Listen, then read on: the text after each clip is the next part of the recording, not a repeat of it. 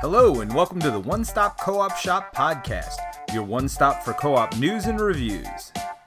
This week, Jason Perez is here to entertain you with some more shelf stories. Yo, my peoples, what's up? Welcome to Shelf Stories, the channel that tells tales from games, books, and life. And welcome to the One Stop Co op Shop podcast. I am your host, Jason. Thank you so much for stopping by for this very special interview. Uh, I was looking forward to this. I love doing this. So, we did the preview for Earthborne Rangers from Earthborne Games, the uh, debut title from Earthborne Games. Uh, and we had a nice conversation with the two gentlemen that are joining me today. And then, because I'm excited about it and because this person likes to post on Twitter, uh, the former Twitter, uh, about development of the game, we did another interview about the development of the game and the pitfalls and how hard it is, and you know, getting into the, the meat of what's going on. And now we get to round out the discussion. Uh, no, they're not paying me because to appear multiple times. This is not an official relationship. They're doing something different and they're doing something that I'm very excited about. So I'm very happy to kind of continue the story here in the One Stop Co-op Shop. Uh, and I hope that the audience appreciates uh, the depth of coverage. Okay, so uh, we are talking about Earthborne Rangers, which has landed. I have posted my my playthrough and my reviews. So my thoughts are out there, and I'm inviting the uh, two of the game makers. There are many, a legion of game makers making this, uh, but two of the lead ones, most important. Uh, first, we have the founder and CEO of Earthborne Games, uh, Andrew Navaro. Welcome to the show. Thanks, Jason. Thanks for inviting us again. I'm glad. To, I'm excited to be here. Yeah, it's been maybe two years mm-hmm. since we first spoke. So yeah, I'm, I'm excited to, to to close close the book on this particular chapter, and perhaps lead uh, to another one. Uh, Absolutely. Uh, and both of us have a few more gray hairs than perhaps. uh, then we have Bud sporting a nice sporty shock of black hair. Uh, down at the bottom, still a, a young, although has a month old baby, so those uh, black hairs won't last very long. That's right. Uh, the lead developer uh, of uh, Earthborne Games, uh, and also a designer, and we could talk about that. Some of your other projects, uh, formerly of Fantasy Flight, now uh, on his own. He is Andrew Fischer. Welcome to the show. Thank you. Yeah, a, a, a, a, few fewer gray hairs, but like you said, I think that's that's changing soon. and uh, also, uh, and another thing I wanted to get out of the way before we get into the conversation, they have their own podcast. Uh, so everything that has to do with Earthborne Games, Earthborne Rangers, and uh, all the uh, things that are surrounding it. There's a cast of thousands that join that show. Uh, before we get into the Earthborne Rangers conversation, talk a little bit about the podcast that y'all started. who wants to t- chime in on that? Sure. Go yeah. Go, go so, uh, yeah, we started the Earthborne Games podcast. Uh, let's see, I think the beginning of 2022, just as a way to document our process mm-hmm. and let people in on the development of the game as we were leading up to production, then through production, and then delivery, and just the entire process from beginning to end. And uh, we've kept it going. We do it every every other week, more or less, pretty consistently. And I think we just just released our 41st episode. So there's there's a lot there, a lot of fun stuff, a lot of fun conversations, a lot of like little sneak peeks and uh in, insights into our design process our art process stuff like that it's it's a good time yeah it's a, there's a tricky balance to strike with it because we don't want to spoil too much mm. you know mm. our game is very story based and we don't want to spoil it all and especially as we've gotten deeper into development and stuff uh we uh, we weren't quite sure exactly, you know, like what we talk about because after 41 episodes, you know, you know everything about the game. But one of the nice things is that like we've built this like really great community around the game. Like we have a bunch of people from Kickstarter backers to people who just kind of stumbled into it, and like we have like this reoccurring cast of characters of people who send us in questions, and so like. honestly, one of the coolest things about the podcast has just been being able to connect with the community a bit more and just like feel like we're talking to the community mm-hmm. uh, in a way that I haven't been able to do in previous parts of my career. Uh, and so it's it's just very cool to kind of build that relationship a bit, feel a bit closer to the people who are actually playing your game. You yeah, mean like Asmodee the... USA doesn't run like the gates of openness to their community? Are you are you serious? You're blowing my mind right now. yeah, the bulk of the show, honestly, is just us answering questions and talking to the community. It's it's awesome. Uh, it's really it's really a good time. So yeah, if they weren't if they weren't asking questions, we'd have nothing. We'd we'd be a very short podcast. well, we we'd have spoiled everything in the game, right? Because like right. we'd have we'd just be talking about content. well, this podcast is going to function as something of a digest. We're not going to obviously cover forty episodes of material here. Uh, what I wanted to do with this podcast uh, is to kind of sum up uh, come to a summary moment of everything that's happened and then open the door to the next things because we're going to keep on going. So that's number one. Number two, we are going to try to strike that balance. So the first part of the conversation is going to be for anybody. Uh, let's say you're just hearing about the project for the first time, uh, and maybe um, although I think this episode will launch after PAX, uh, but there's a lot of different uh, gatherings that are that are happening. Uh, maybe you heard about the project. Uh, let's talk about it uh, and learn some things. Uh, the second part of the conversation, I want to check in on some of the sustainability goals.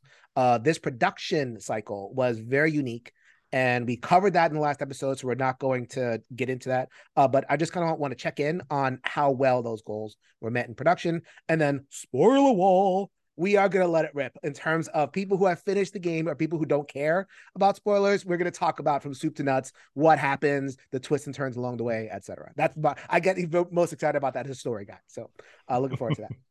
Let's get into it. So, uh, uh I want to talk about the story aspect first and then the me- mechanisms. Uh, in my review, uh, my number one point had to do with the way the story was structured and comparing it to many, many other uh game like you know open worlds quote unquote open world games uh in the genre or story based games how this one stands apart doing more than anything to what i call reward curiosity. So in many games uh and i'm thinking of the arkham files in particular but there's others there's that threat meter push push push push push and you're almost punished for wasting quote unquote wasting time. You got you know you have a human ruffian in front of you go take care of him um and earthborne ranger swings woo, the other way where I think uh, you get to the opening mission, and then the paragraph in the uh, in the book says, "Now go do what you want." Here's some suggestions. uh, such a different vibe. Yeah. So, uh, I mean, you're exactly right. That that moment when when we start and then kind of just let you go is very purposeful. And actually, it like wasn't always the case. Um, during development like the identity of this game changed a lot and we had mm. to do a lot of work and iteration to find the identity of this game i don't remember how much we talked about but like the game started uh that there was a, a, time when it was a little more scenario based, a little more like Arkham, mm.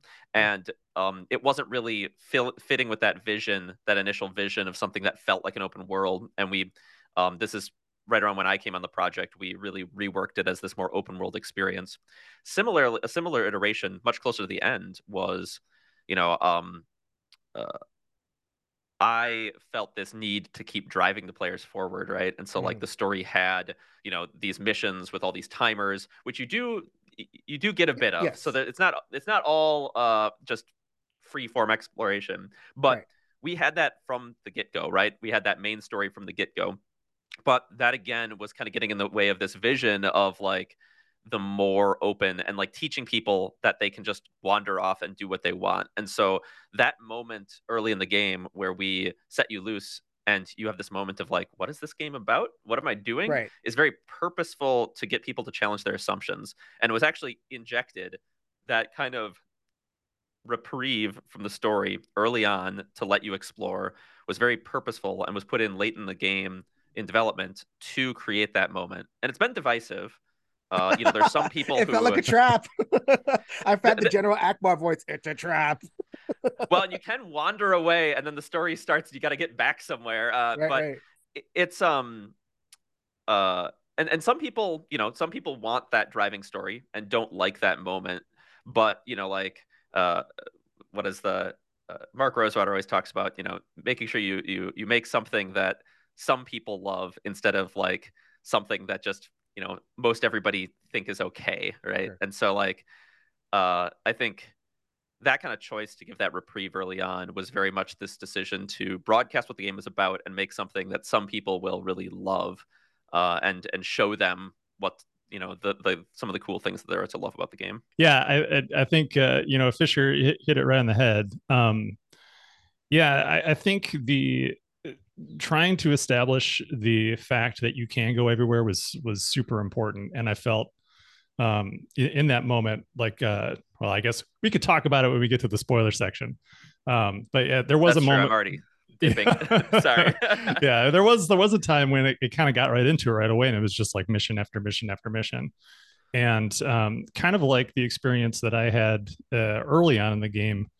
Uh, in the game's development, when it was a little bit more scenario based, it was kind of like this, maybe like a node based world. So it still had kind of a, a, a roaming feel to it, but you went into each discrete portion of the of the valley and you explored there and then you would like go back to the hub and you could strike out again mm. um i think it was just a matter of us getting kind of like breaking free from our uh from everything we've been taught and everything we've done in, in game development up to that point uh, and it just took a little while to kind of shake those shackles off and then feel comfortable with it and i think um the players kind of feel that same way too there's some people who i think are where they play it and they're uh, they're ready for something new. They're ready for a different feeling, and those people I think have responded really well. The people who come to the game kind of expecting more of the same, uh, they're the ones who have the most difficulty with that openness and kind of want that pressure to be put on them and want the game to tell them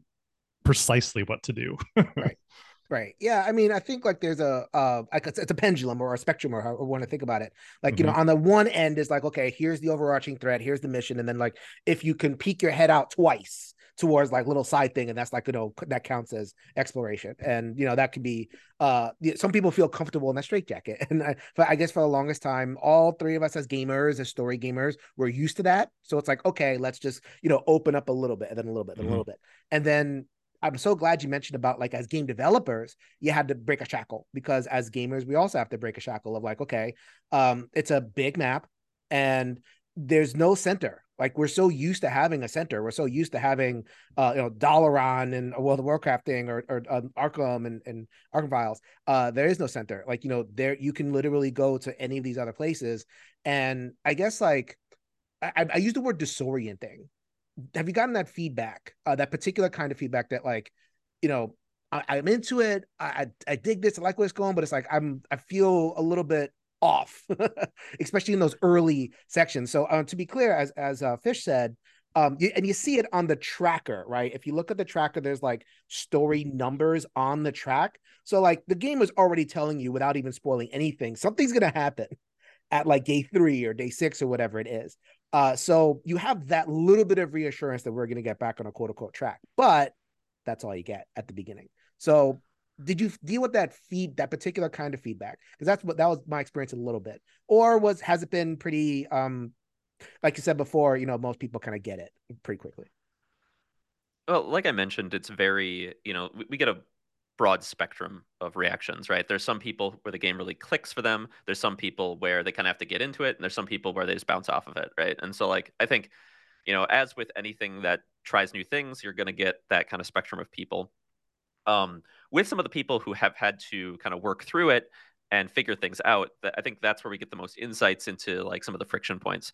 And um, I, I think a lot of it comes from um, like a word that comes up sometimes is like intuitiveness or whatever. And one of the interesting things that one of the players once said to me, and they said like, okay, if I stop thinking about it like I think about other games, and just mm. think about it like thinking about it from the story or the theme perspective, it becomes more intuitive. And I think that kind of ties back to what Andrew was saying is like, I think a lot of people come into it with a lot of like assumptions about how other games function. And because of that, you know, it, it looks like other games. It looks a little bit like Lord of the Rings. It looks like a little bit like um, uh, Arkham LCG. It looks a little bit maybe like Seventh Continent or something, right? Mm-hmm. And so you come into it yes. with these assumptions about how these other games work, and that kind of creates these friction points. Um, so that's I think the biggest tension um, we've seen is just, you know, it's like you don't have that singular goal of just getting clues or trying to get your opponent's health to to to zero you don't have a singular mission that we assign you at the beginning. You can choose to take on four or one. And because of that, like freedom, that's that's the biggest like tension point, at least I've seen mechanically. I love how it was written. It was like, okay, if you want, you can go to the major cities and talk to the elders and dot dot dot, you know, spoiler spoiler. But like it's really like, okay, oh, um, it's almost like, hey, you a disoriented person, if you really want that, go here.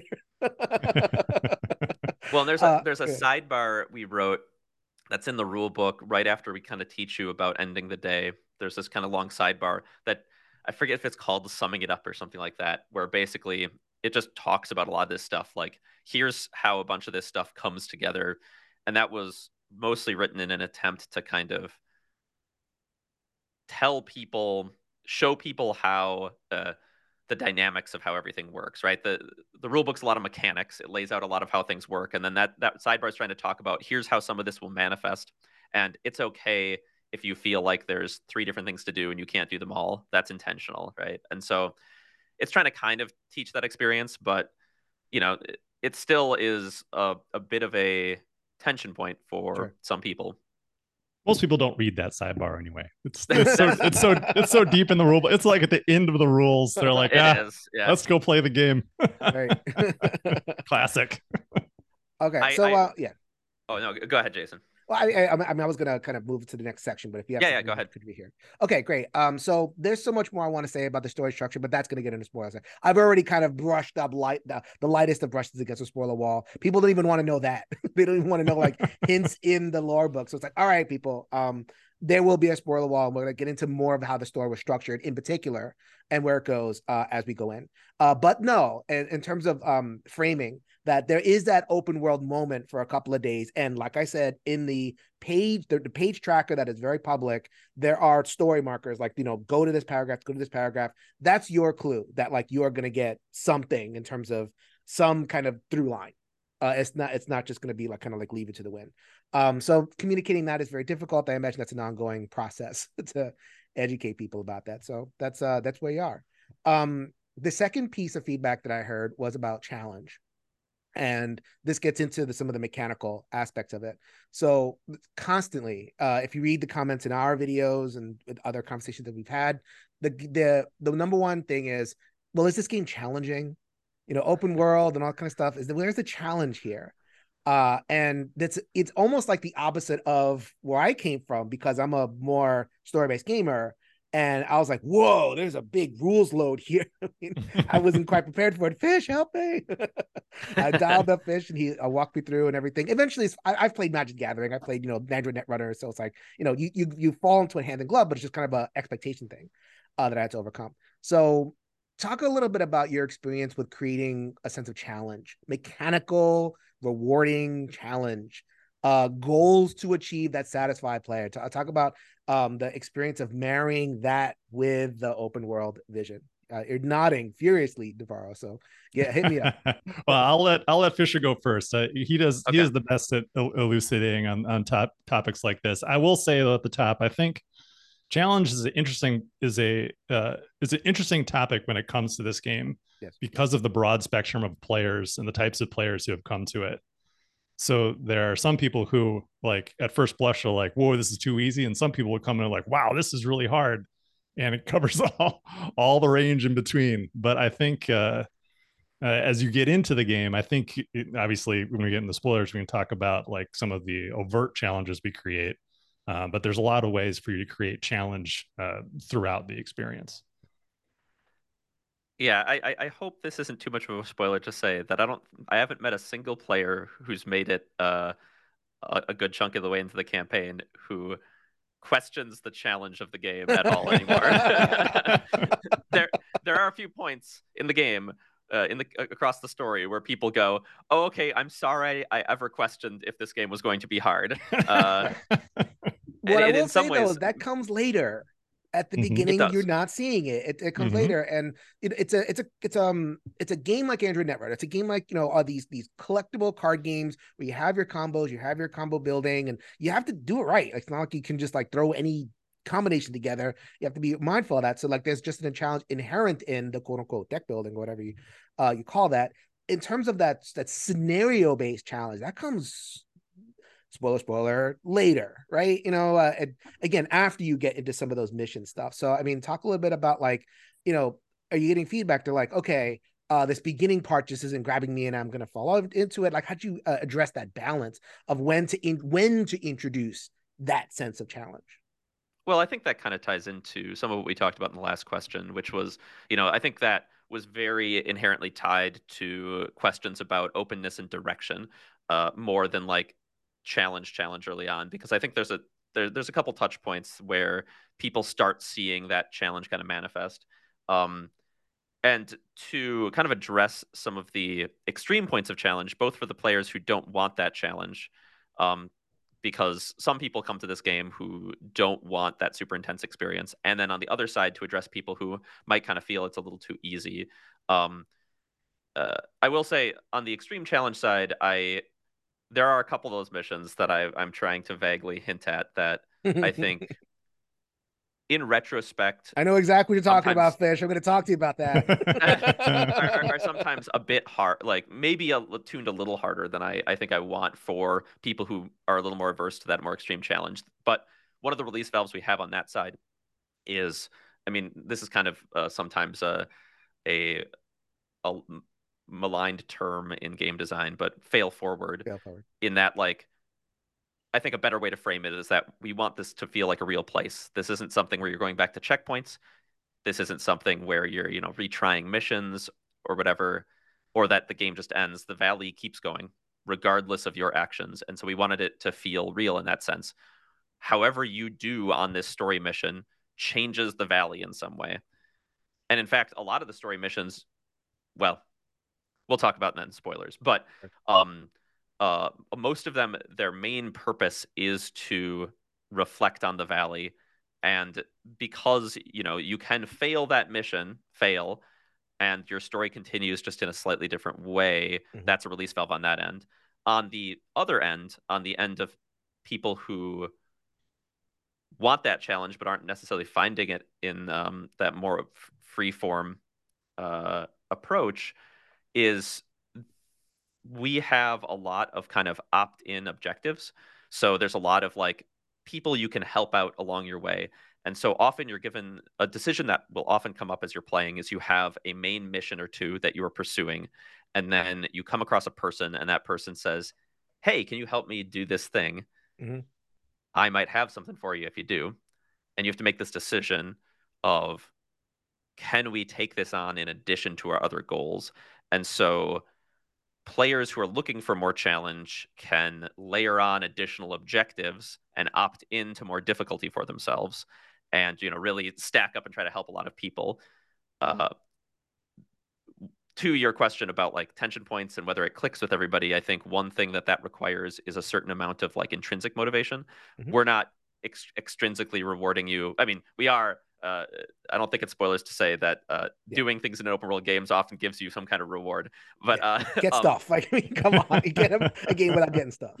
But we aren't like directly handing it to you, right? And so it requires that kind of intrinsic motivation to be like, ooh, let me opt into this, opt into that, opt into that. And, and so also, uh, just in terms of the product model, I apologize for that. The game no, no. has a tab called rewards and there is a sleeve That's of cards behind the reward. So, like, how we get those things? So, I mean, if you're not putting two two together, if I'm like, okay, help this random person and therefore dive into that stack of cards that I sorted when I got the game, eh, you know, that we gotta. There is a education that even just the product is doing. Mm-hmm. Yeah, but that kind of uh, self-imposed opting into extra difficulty. Um, there's a lot of video games that take a similar approach where you can kind of opt in to, you know, like this game might be kind of easy. Uh, this is kind of a weird example, but like Devil May Cry, oh, sure. uh, you know, is this action game. It's pretty easy to button mash your way through every level in Devil May Cry it's really hard to get an S rank in every mm-hmm. and but that's opt-in difficulty. That is something where you're saying I want to set for myself an objective to get an S rank on every level, right? And so like similarly, oh, I want to help all these people while I'm doing the story mission. That's opt-in difficulty, but not every player type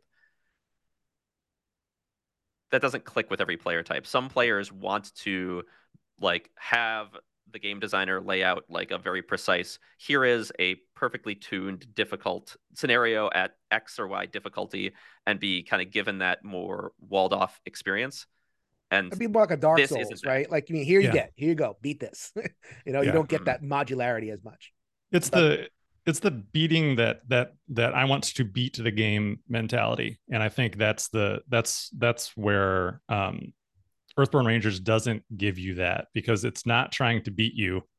It's just trying to be your friend and and provide you an enjoyable experience. If you want challenge, then it's going to give it to you. If you want to kind of brush up against it, you can do that too. Um, I think though, like back to what you were saying about challenge and critique of of challenge, I what you were saying, Fischer, I, it's almost all the critiques we get about challenge are people who sit down to play for like the first like couple sessions. Um, and because again it's just expectations because the it, the game in a lot of ways looks like other games so they're expecting like something like an arkham or a lord of the rings uh, or marvel champions where you get in and you get defeated and then you come back and you do it again mm-hmm, mm-hmm. Um, and that is the way that those games teach you how to play and that is the that's the that's the loop of those games and if those games didn't beat you in those moments there'd be very little to play because mm-hmm. there's there's such my minuscule amount of content if you don't have to redo those scenarios over and over again to to to um, to achieve the best result mm-hmm. um, what earthborne rangers does instead and again this is just a it's a it's a different approach that's something that really i've not never experienced so i don't know if there's any other games out, i haven't played every game obviously so there might be other games that do it but um, that tries to teach you how to play the game in the early portions of the game by giving you letting you opt into that challenge over the first handful of days um, where you can learn the systems you can get comfortable with your deck and then the challenge ramps mm-hmm. um, whereas in those other games you get on the you get on the ramp immediately and then you need to sink or swim um, so it's uh, it's trying to give you the skills from a, a gameplay standpoint to handle that challenge when it comes because it kind of eased you into it. Uh, but narratively speaking, I also wanted to do something different where it doesn't throw you in the deep end of this place that you really, as a new player, you probably just don't care anything about or know anything about, and give you an opportunity to become invested in the world, learn more about it, become a part of it, and then you might actually care about the outcome uh, and what happens to you and the people there in terms of splitting that difference, because there, I mean, I guess this is more in the video game realm. Speaking of uh, Fish brought up a video game, um, and in the RPG space, they'll split difference in the sense of like, okay, it's open world, you go where you want, etc. But there's like a cold open, right? Mm-hmm. You get your intro mission, and you know you're arrested and you're in jail, and you have to kind of like make it your way out of the jail. And then once you're out of the jail, it's okay, you can explore the area, and mm-hmm. then you you go on from there. So there is that moment of like it's it's a way to teach the rules it's a way to kind of grab people. You know, it's it's almost like a selling point. It's like, okay, that that person, who is the person that's commenting on my videos, uh, the, the people, um, they're like, is this a challenge? I think they they were looking for that cold open, mm-hmm. if that makes sense. Yeah, absolutely. So, um, is that something that because it, doesn't this doesn't do a cold open. This is just like, mm-hmm. okay, here you go. Um, is that something that maybe could have been explored? Had that been thought of? Or just is just like okay this is the game and this is what it is yeah it was definitely thought of like there was a point i think fischer you asked me is like uh do we want to start with this biscuit delivery mission i was like yes yes we do well i mean yeah so to, to andrew's point there we have an open uh I don't know. I don't know if uh, I'd call it a cold open, but we have an open that kind of leads you and shows you kind of what the game is going to be about. And people have actually used that example online to describe this game. Like, you know, this is a game where this is the first thing you do, right? Is um and like, you know, some people have used it slightly derisively, but in, I think it's a great like to your point about wanting to have it there, Andrew, is like it's a great touch point. I actually like you know, like some people will use it almost like in the yeah, the slightly derisive way. And I'm like, no, actually this yeah this sets the mood correctly, right? Somebody who's yeah. like into that is probably going to be into this game. Yeah, 100%. And I think it, it the the uh, the number of people I've heard talk about the opening of the game uh, and talk about it. I haven't heard anyone really talk about derisively who has anything actually constructive to say. Mm. Um, but the people who have I've heard discuss it are like kind of in wonder and awe of this of this decision, and it, it it's worth discussing. And the way they talk about it, uh, I think no one would be talking about the opening of this game if it was a standard bombastic uh you know skyrim open or you know arkham horror the card game open where you know the world is on fire around you and you need to escape um because that's that's what everybody does so um yeah, and I think it it it definitely uh, is a problem for people who don't have the patience to get into the game. Um, but I don't like to Fischer's point. If they're not down for delivering biscuits and uh, mm. engaging in the world from a lore perspective, then they're not going to. They're not the person who we who who's probably going to really get into our game anyway.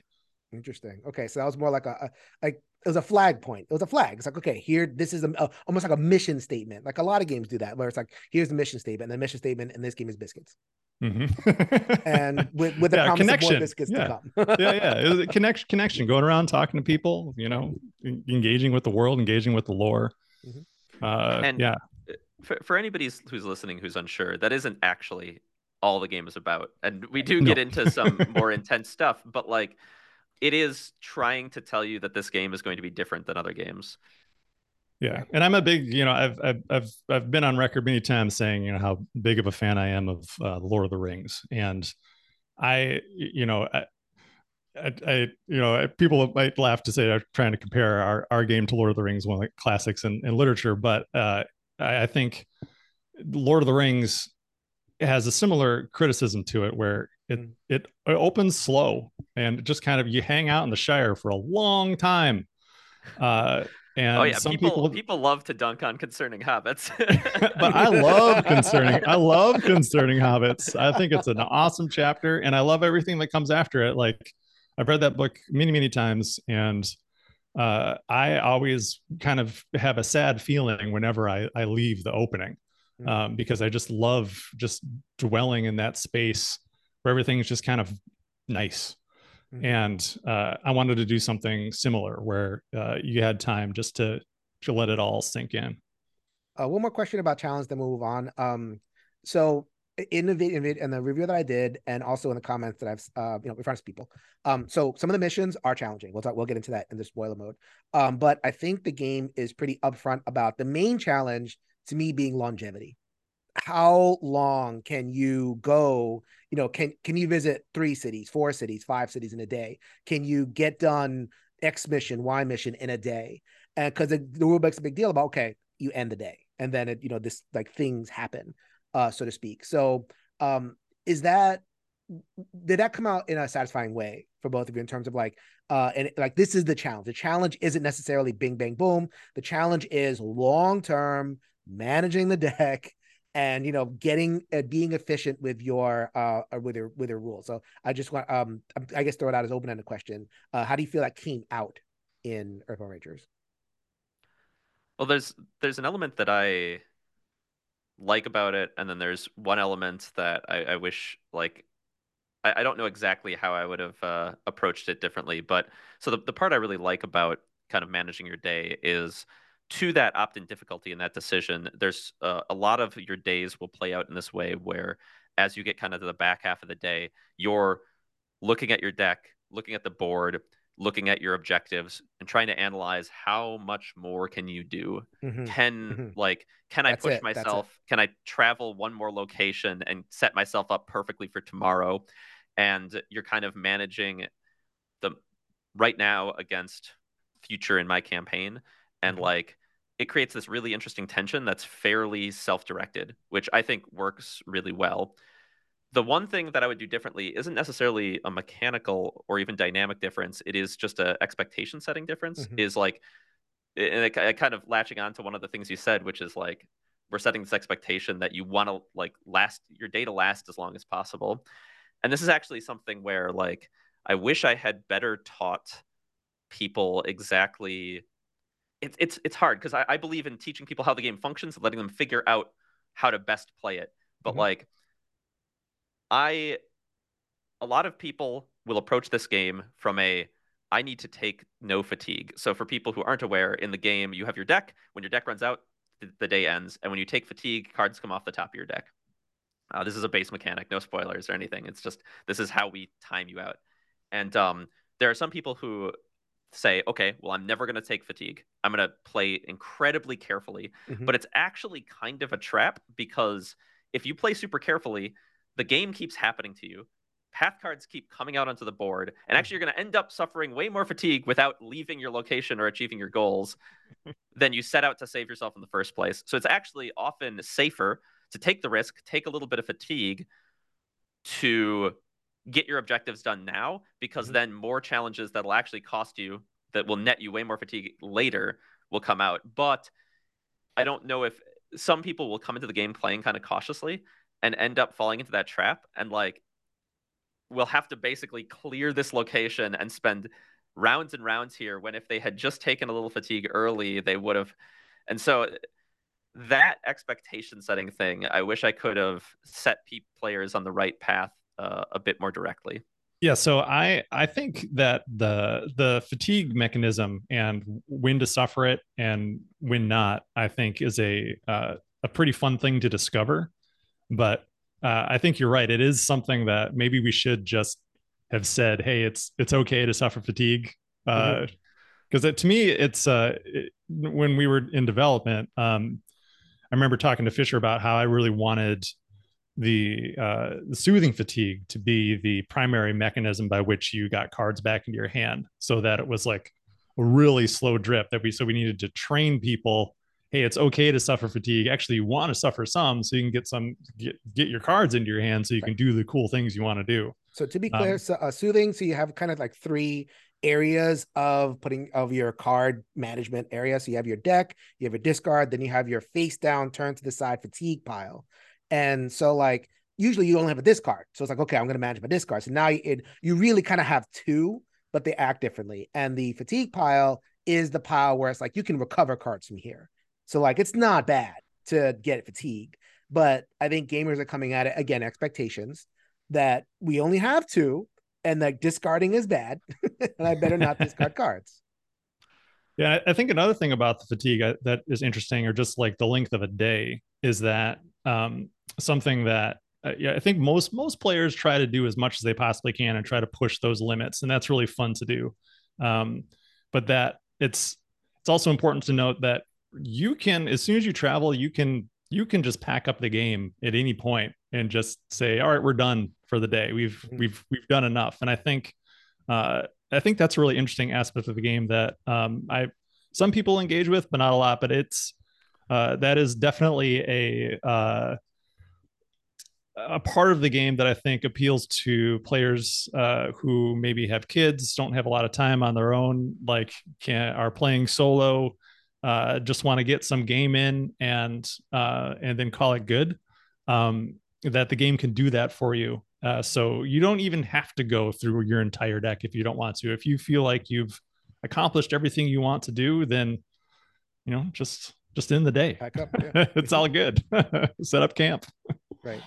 Uh, yeah, I think uh, I, I love what you said uh, um, when you were talking, Fish, about um, that moment of you know I'm halfway through my deck, right? And I'm looking at, you know, I maybe have a couple of missions. And there's some timers running on the missions. I have, you know, I have some predators in front of me, uh, you know, and but I can just kind of like shotgun through them, get to the um the, the, the clear the location. I know these are terms that if you're not familiar with the game, you might not know. In order to get from place to place, you have to kind of uh you you go to the location card. Sometimes there's a predator in between you and it. So that's where the fatigue comes in, and that's where the the management comes in. Um, I really feel like the challenge, quote unquote, is right there. That ha- you know, how much can I squeeze out of my deck? And I, I feel for you guys because that's not the easy thing to advertise and market. It's so much easier, like it's the easy mode button to be like, okay, Cthulhu, you know, and you know, we I did, did knock on knock down all those hit points. Here, the the draw of it, the real nuts and potatoes. What does my commenter who wants challenge asking for, it's there. And I just I feel like I wanted to spend a, a lot of time talking about that because you know that's a good challenge like it is like it is like i i feel accomplished when i do it like i do a bunch of things before like day eight and i have like this list this long list of of achievements or whatever it's like yeah i did that or if I go from eight day eight to eleven and I've done nothing, well, I'm not not nothing, but like I've I've noted no achievements and I've gotten no new upgrades or whatever. Then it's like, oh, I'm doing crappy. To uh, get myself together. So there is, you know, but it just looks different than a lot of other games. And I guess you guys are happy with the way that has come out for the most part. Mm-hmm. Yeah, for the most part. And like one thing about what I said about you know suffering a, a lot of fatigue being often the optimal way to play. I won't say that's always true. And like this is part of the reason we didn't want to like super point people that this is the way you should play because some people have really had enjoyment out of stretching out their day and the certain player type likes that but it does result in longer play sessions just as far as real mm-hmm. world time goes. And it can be a little more tedious because you often have to like there's some of the repeating challenges you see a lot like are the terrain type stuff and you see a lot more of those cards just because you're not getting through them fast. But there are like in our fan community we have some people who really enjoy taking that approach. There's a um uh, slightly infamous combo that lets you uh uh prolong the day for a very long time. But I think the general uh, mm. ev- everybody's in agreement that like it's a bit painful to play, right? you, you, can sure you can stretch out your day, but are you is that a is that a quality day? Are you enjoying yeah. yourself, you know? Exactly. a lot of soothing, a lot of soothing. yeah. Okay, so um I think that's um we're good on the kind non-spoiler mechanical stuff. You see how hard it is. Imagine doing 40 podcasts of this, people, avoiding spoilers and talking about the game in a substantive way. Um, anyway, so let's go to the production side. Uh, because we, we did a whole uh, other episode on this. I was really excited about it. The goals of Earthborne games in particular, and this and this first game was to make a quote unquote sustainable project. Uh, and that can mean a whole bunch of things, but you know, generally means you know um, doesn't have it, it doesn't um put a bunch of pollutants. It's not going to last for thousands of years and some, you know, uh, leaching microplastics into the dirt. Uh, it's going to be um, as much environmentally friendly as possible. So I'll refer to that last episode to talk about the specifics of what was envisioned. I want to know in this conversation about how close that y'all came to your goals. Is this a quote unquote sustainable game in your estimation? Yeah, I, I think we, well, I know we've we hit almost every single goal we set out to achieve, which is really exciting. Um, I'll, yeah, I'll go through all the all the things we were able to do, and then I'll I'll mention the couple things that we didn't quite we didn't quite hit, and then um, talk about a little bit the uh, some of the challenges we had. Mm-hmm. Um, so yeah, the game itself, uh, I think it, it's this is this whole process has also been education for me. So my my thoughts and opinions of this have definitely uh, uh, changed over through this process as I've as I've gone through it. Um, and even like the word sustainable, I think is an interesting one.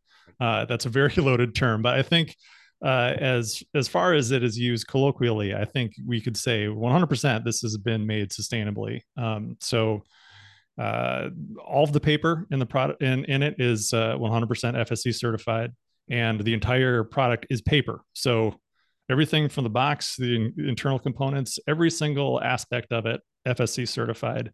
Uh, so that's the Forest Stewardship Council, and uh, they have a bunch of they have a bunch of goals, uh, both for um, forestry management and other societal things that they try to uh, judge um, the uh, all the all their participants along the chain of custody of the of, of paper to give it their seal of approval. Uh, so it it has that. So that was one of the goals. So we we achieved it. Um, another one of the goals was to have no plastic uh, whatsoever. And um, again, like I said, everything is paper, but I think it's also really important for people to know uh, that that also goes to the coatings mm-hmm. uh, on on the paper. So we use dispersion coating, which is a um, which is a water based coating. We have to have some coating. Without any coating, it would be a mess. Like it, it would just uh, it would be almost the the equivalent of doing like a hand printed uh, hand printed game on a hand press with would, just it, the ink. It would, it would it need would, sleeves like yeah there's it would there's shred no like way. after one shuffle right? Yeah and like, and the ink would come off on your hands. It would yeah. be a, it would be a nightmare. Um so uh so it, your your coatings are, are a couple options. You can do a uv coating which a lot of people think of as like that high gloss coating. Um that's not necessarily true. That there's that is also a uv coating um that spot gloss but uv coatings are mostly is what on every on every single card that on every game ever Uh, so we use the dispersion coating, which uses and that's plastic, right? Like we're talking about the spot UV coating. That's yeah, a, that's a bunch of plastic. Yeah, yeah. Spot UV coating is a ton of plastic, but even UV coating that is just on like a magic card, that's also plastic. Right. Um, and and it, to be, I mean, you you saying before about like the um, you know, how games are. We are much worse nowadays every game has because you know that technology can become cheaper and printers are like oh, mm-hmm. oh but look at this to make your, your game look better and i think jamey stegmaier talked about this on another show of like okay you know making your game like blinged out quote unquote and look super nice only costs a couple extra bucks per unit so it's like wow yeah i my game can go from this to this for only a couple of bucks per unit what is the cost people the, mm-hmm. the uh, environmental cost is uh that much more plastic That exactly. is glommed on to our games. All these games, they look blingier, but they are there's a reason why they look that way. And yeah. we wanted, and uh, uh, and that's the, the exciting thing. Me, you know, we I, am not an Earthborne Games, but like our desire, our overall desire in terms of uh, the call here is to kind of go in a another direction well yes. Uh, so yeah so all of so we use a dispersion coating which is a water-based coating which still uses a like a small amount of like vegetable-based plastics as far as i'm as far as i know but it's it's like the minimum amount possible. Like there's no there's no option apart from that. Um but all uses that and also we uh didn't core any of our cards. So um like magic cards uh, and again, a lot of cards you'll find in board games have a uh, have an adhesive uh, core that mm. glues two pieces of paper together. That's your card stock. Ours does not have that, um, so that makes our game um, completely recyclable, uh, whereas those cards are not. Uh, also, we have uh, we use vegetable based inks, so all those facts combined makes it so that our game is not only recyclable but it's compostable um, mm-hmm. which is uh, which is pretty exciting. The only thing in it that will probably take longer to degrade are the four staples that come on the on the rule book but that's but that's it. Um, right. so and the from, cards feel good I yeah. do. I probably should have said that in the review because they had some questions about that too. Uh, but in terms, because you know, people say like, "Oh, sustainable," and you know, they, you know, the people know what paper feels like that isn't treated. So it's like, "Oh, these are going to be flimsy cards, and they're going to rip. I can't shuffle them." No, they you can shuffle these. They're yeah. fine. Yeah, okay. absolutely. Um, yeah, we can yeah, get around. They're... We can oh, get around ahead, like the uh the core gives you this snap that people really like, and this opacity that people really like. We can get around that a bit by uh, just choosing our stock really carefully, and we chose like the thickness of our paper. And most people, like upon h- handling the cards, yeah, they to your point, Jason, they have this expectation of what they're going to feel like, that they're going to be feel cheaper or flimsier. Right. And honestly, first blush, people aren't going to be able to tell the difference. Uh, mm-hmm. You can maybe notice a little bit of a difference if you give it to your most uh, clam-handed uh, player, and they really like vice grip them. They might like snap back a little less, but uh, honestly, like I've been really impressed. It's so close that most people, when they sit down at the table, wouldn't even guess.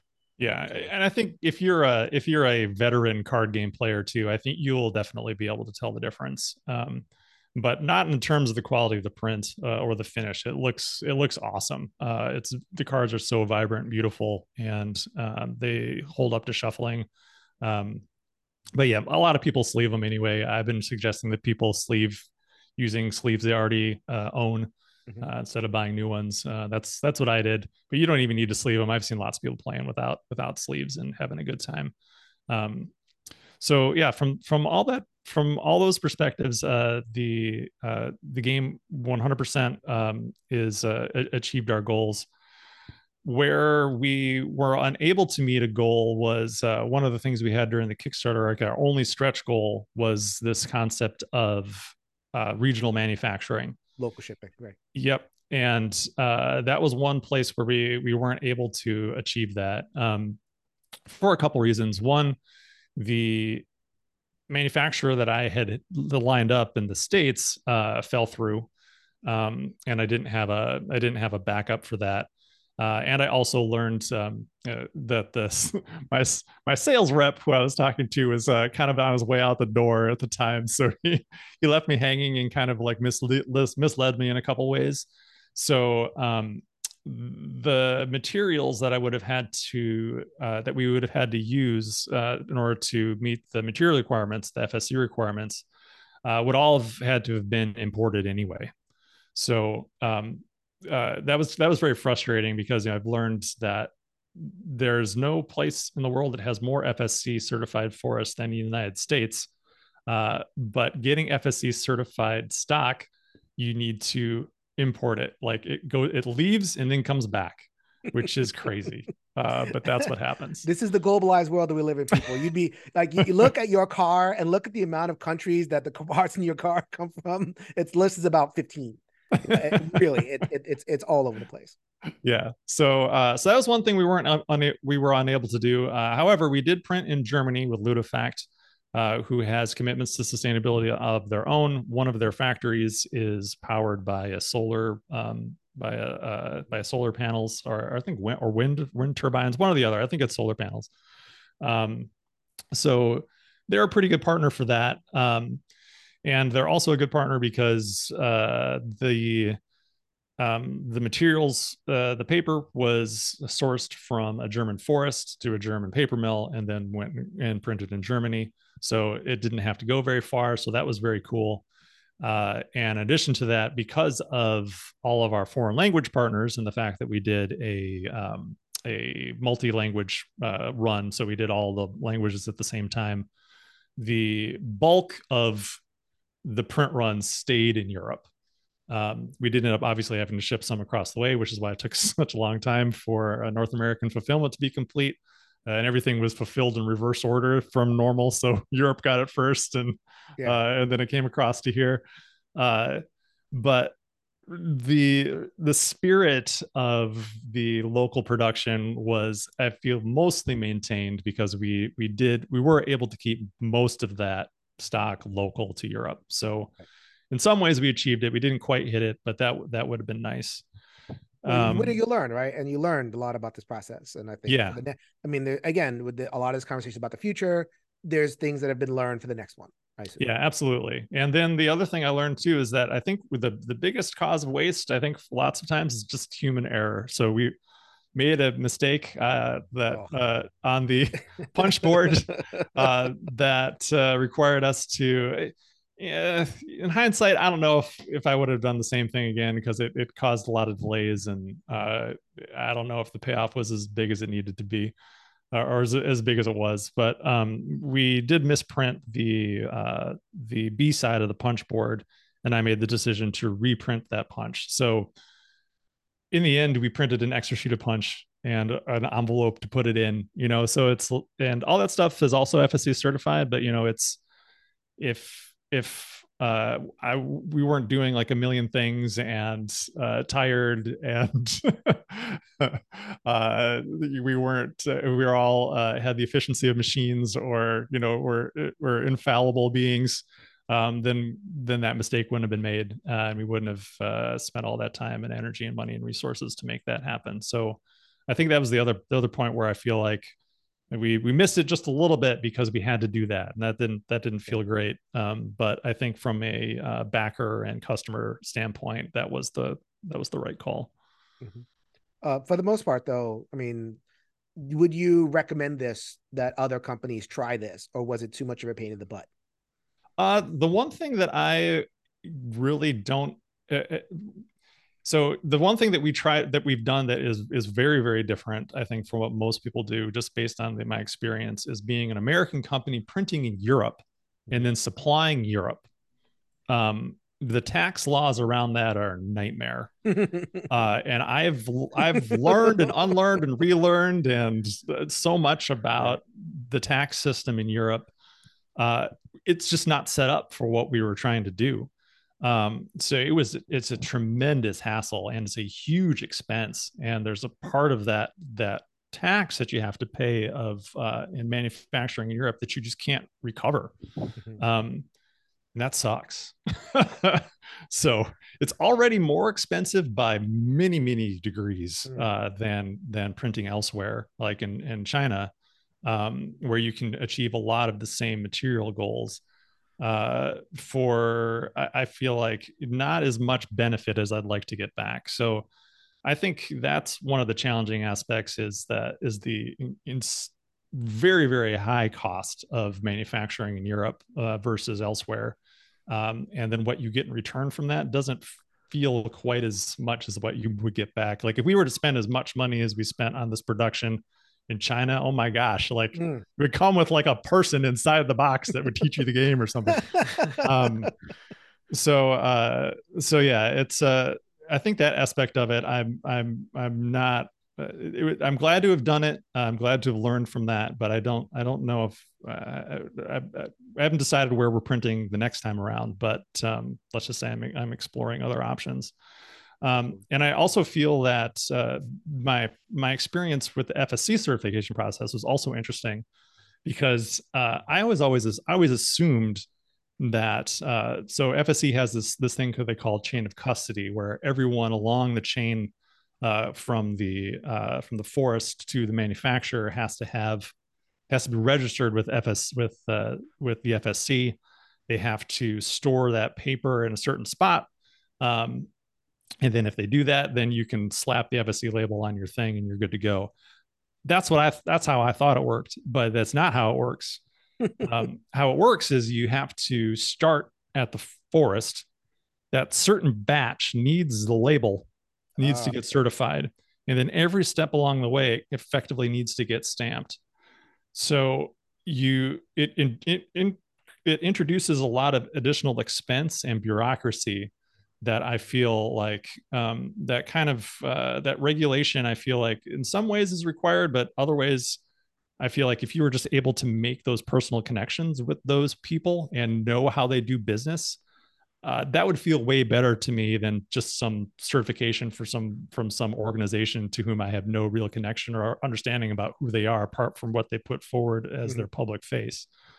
Um, and hopefully not like pencil whipping those um those certifications where it's like okay certified yeah. certified certified yeah. You, like not the we there's a distrust but like you just don't know yeah you don't know and those and and those uh, what goes into a certification can change over time mm-hmm. um, so uh, i talked about this on another podcast but like a couple years ago like in the states um, the uh, you know what could qualify as organic food mm-hmm. the the qualifications for that were changed uh, so it's like okay it's organic but what does that even what does that mean today? I don't know. Like what does fsc certification mean today? Like we have to trust them.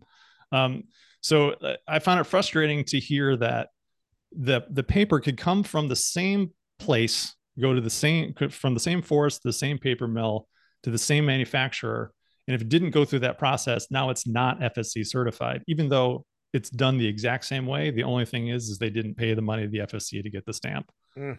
uh, and that's frustrating. Um, and uh, I feel like that's that uh, to me that's the that's the part that bugs me because one it's more expensive and two it takes a long ass time if you want to do something rather quickly you can't do it with fsc it's like you just you might as well just say all right it's like eight to ten weeks um, minimum uh, so that's that's no good and so like i and i also feel like there's uh, ultimately i think the important thing it's it's good for the sourcing um, especially if you're doing something with paper. But as long as you're getting something from a from a like a a as long as you're getting material from like a tree farm, is going to be done sustainably because you can't be in the tree farm business without your farm.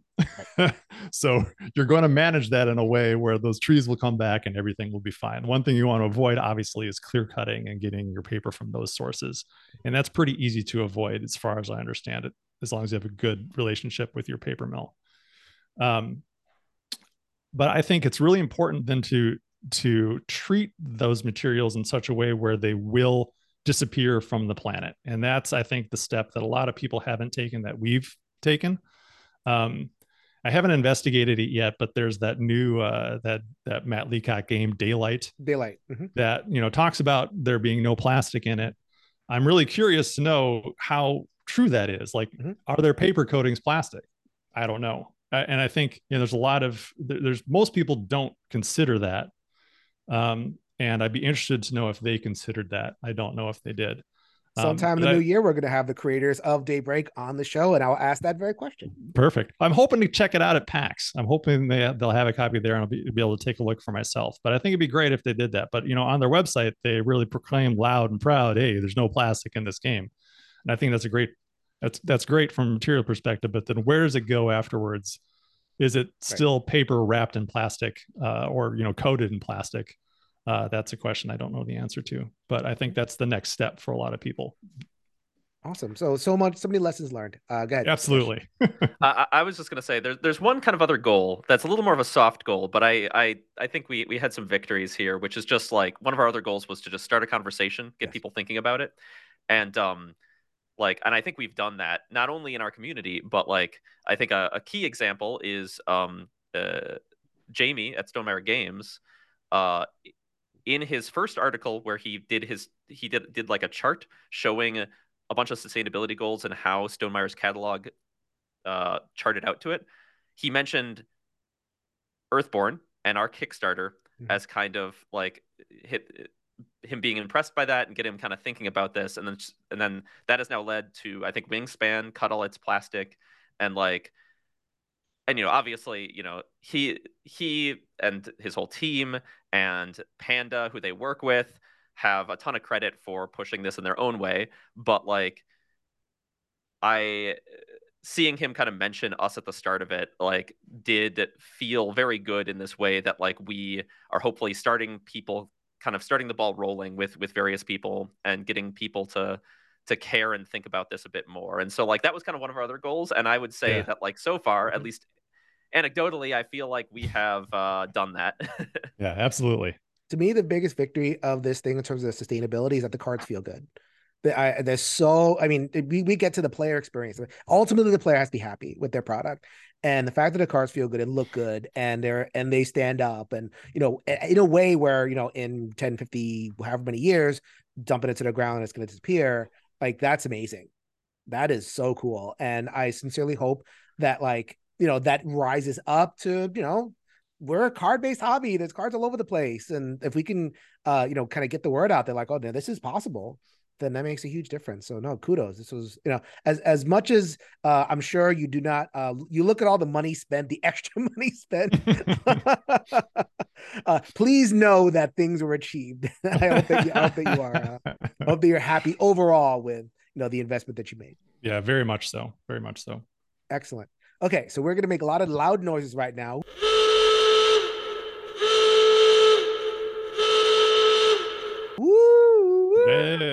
Spoilers, spoilers. I'll put a little sound effect. Ah, spoilers. If you don't want any spoilers, people, that's it. You're good. Uh, we'll see you next week on the One Stop Co-op podcast. But we are going to get into spoiler territory for the story. So now we can let it rip. I know, Fish, you've been like, okay, held back. now we can, in terms of what we're going to do. Uh, okay, so wow. Um, it's so interesting that okay, so the, the the arc of the story, right? So it starts off at this really really chill uh moment of like you're delivering biscuits, and then you have all these people. There's so much of the valley is just people, right? And like you're, you're running into the people, and you, are taking them to different places, and it's okay. You, know, you meet a person here, you get the helping hand mission, and then you know bring them there, and then they're happy, and then they give you a thing. Uh, so there's that. Um, and then it goes into, and then it gives you that that drip, like it was day three or day four, or something like that. I think it's day four um, where it's like, okay, you get you get a, a, mission. I forget exactly what it was, but it's like, okay, journey here, figure out what what uh what's going the, on. The the flood start, yeah. Okay, right, you're right. The floods, and then you start to you know get into the whole um flood thing. So, and then and and we can kind of go on and on. Uh, so um. I, I'm I'm I'm I'm wondering whether I should start kind of from the end working backwards. I'll do that. I'll do from the end working backwards. Uh, the reclaimers, right? So the reclaimers uh, end up, you know, kind of emerging as this threat. You know, we talked about a game that quote unquote didn't have an overarching threat. Um, you know, that's like front facing like Cthulhu or anything like that. But uh, ultimately, the reclaimers, which are these creatures uh, that are really kind of like, I don't know, uh, an invasive species, I guess uh, that's the best way to mm-hmm. put them, emerges as that threat. So, talk a little bit about developing that as an idea, how much, how you determined how much to foreground them, how you thought of in terms of okay, I want to make them an invasive species. I don't want to make them evil. Da da da. Like talk just a little bit about how that whole process developed in making the reclaimers, uh, situating them in the valley in a satisfying way. Yeah, so the, the early drafts of the story had a um, a much more, I think, traditional kind of human versus human thing um, happening, uh, like very very early on. Uh, it, there were some twists and turns in it, but ultimately it felt really kind of um, I don't know, like something that I'd seen too many times, uh, even though I, I, thought some of it was interesting. Um, and then we had these uh, these animals that Sam Gregor Stewart had invented for our lore called Relger beasts, which were these like giant warthogs that we had stories in the valley.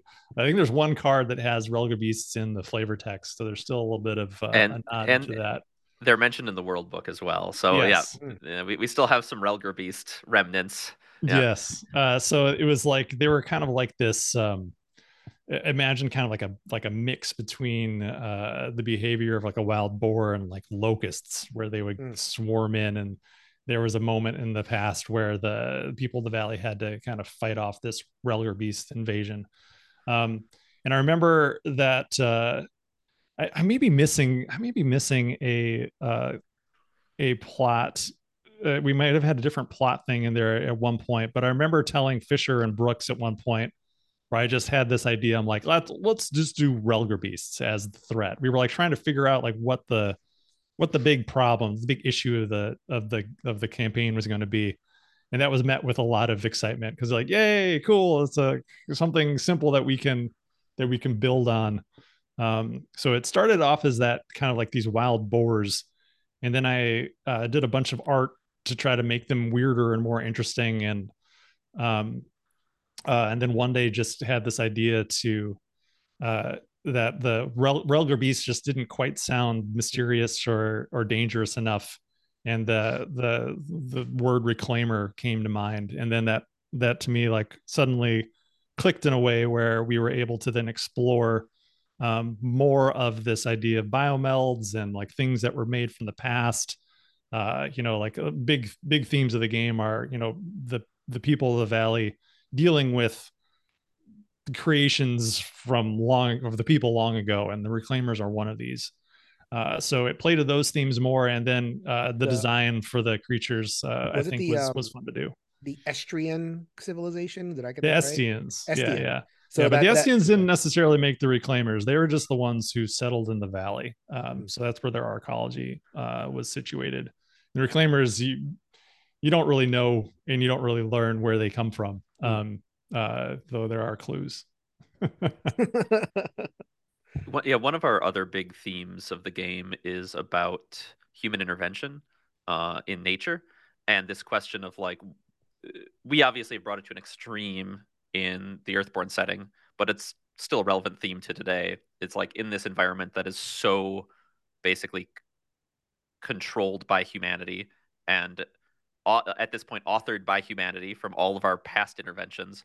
What is human intervention anymore? Right? Mm-hmm. Like, is if if if there is a a boom in a population that was created by us, is stopping it more human intervention or is it stopping the effects of previous human intervention mm-hmm. and like you, it gets really ambiguous and so part of this is exploring the, these themes on like this incredibly you know like inflated sci-fi scale and the reclaimers i feel like do a better job of that than like the Relger beasts were a little more ambiguous about you know like they're just like this invasive species and there's some interesting questions there but the reclaimers um they are directly this creation and uh as the story goes on, you kind of find out that they're interested in digesting, pursuing and digesting human structures mm-hmm. and artificial structures. And uh, so their purpose also kind of ties into that interesting theme of like, is this actually bad or is just this just bad for us? Right. Yes, it's a course correction for like nature in general. You know? And so, yeah, th- th- we wanted to create like some of these questions around them, and I think the Reclaimers do a much better job of that than the Relger Beasts ever did. Yeah, I missed that part about like, um, so I guess I didn't. I mean, I, I was in the in the thick of the story, you know, managing my hand and stuff. Um, in terms of where the Reclaimers come from, um, you know, they give these eh, they give the sense of being like somehow engineered uh, and you know that they weren't that they but then some kind of intelligent intervention kind of made them such that that's what I felt like. Uh, you know, mm-hmm. I felt like this is the revenge of something, but I didn't. We never get to the point of like understanding what that is. So, am I in the ballpark of what they're supposed to be? Yeah, yeah, absolutely. Like I, I don't. We didn't really want um to spell it out because there's no again like trying to treat the valley like a, a real place in, in the world um there's really no way for the people of the, val- of the valley to know where they came from or what they really are. Um, so we just wanted to kind of and you'll you can go around and talk to different people and there's different npcs that might have something to say about them and there's different clues kind of like littered throughout but you might miss all of those as you're playing the game um, at, at the end of the day it's about kind of like being in the moment and what you might discern from that experience or what you might get from the main story is like really all you need to know as a ranger to do your job. do you have that lore set up or is yeah. that evolving? So that, that's all set up, like the background and where they come from and all that stuff. Yep. Okay. Yep. Um, but it's again, it's not really important to okay. the story. Uh, it's uh, it's more of stuff that we know and allows us to create a logic for them to follow and mm-hmm. for us to then bring more of those details to the surface as we feel it appropriate to do so. Mm-hmm. So the big climax of the game uh, occurs where, uh, so I mean, we and we'll we'll go to the climax and kind of work our way backwards how you got there, um, because in terms of dealing with our claimers, like what do you need to know as a ranger? We need to know as a ranger is how to protect the people, uh, and how to protect the front. So you learn just enough about what they want. So you discover that what they want is to eat, basically munch metal, in the words of Grimlock. yeah. yeah, they, they want to eat the arcology. They want to eat like the, the, the structures and everything. Uh, and so they go to the biggest structure, which is the spire. So then, you know, as that's building up, you have these choices about uh, whether you want to, you know, do a whole bunch of things and flood them out. Uh, do you want to like feed them to this giant marsh beast or whatever it is? Or uh, I think those were the two, right? I, did I miss one? there's a third. There's a third option, but it's a uh, it's it's kind of the let them do their thing option. Yeah, suboptimal. it, it, yeah, it's arguably the like more kind of like fail condition finale, right.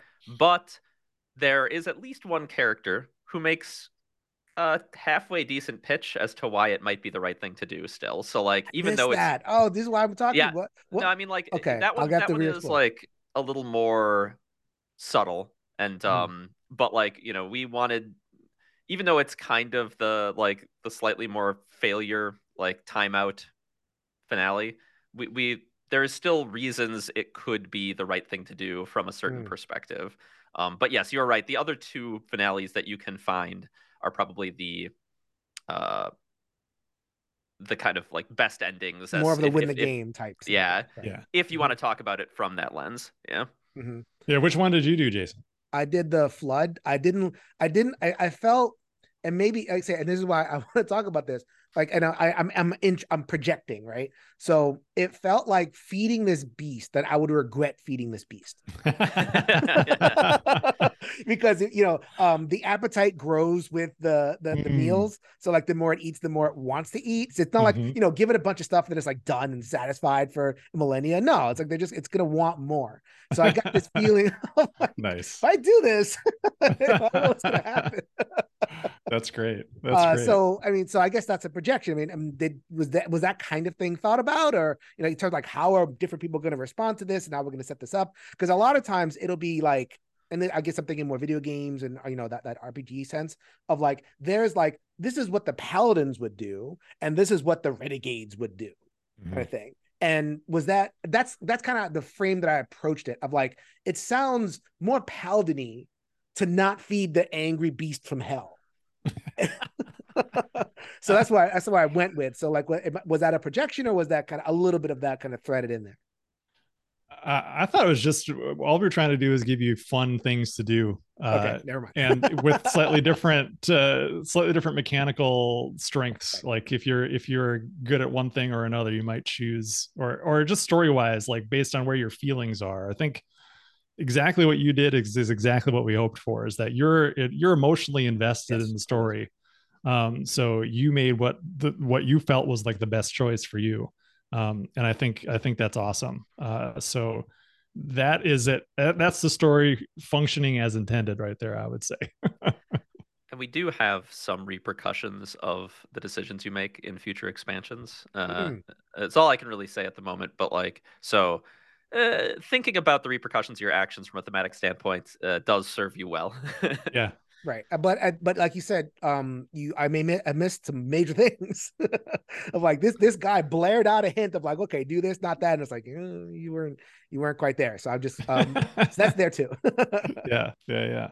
Mm-hmm. And I think that um the the one you did uh, where you kind of flood out the reclaimers, uh, I think probably has the I I I have a personal attachment to that ending because it echoes back this mechanic like from the moment the plot gets serious, which is the valley starts flooding, mm-hmm.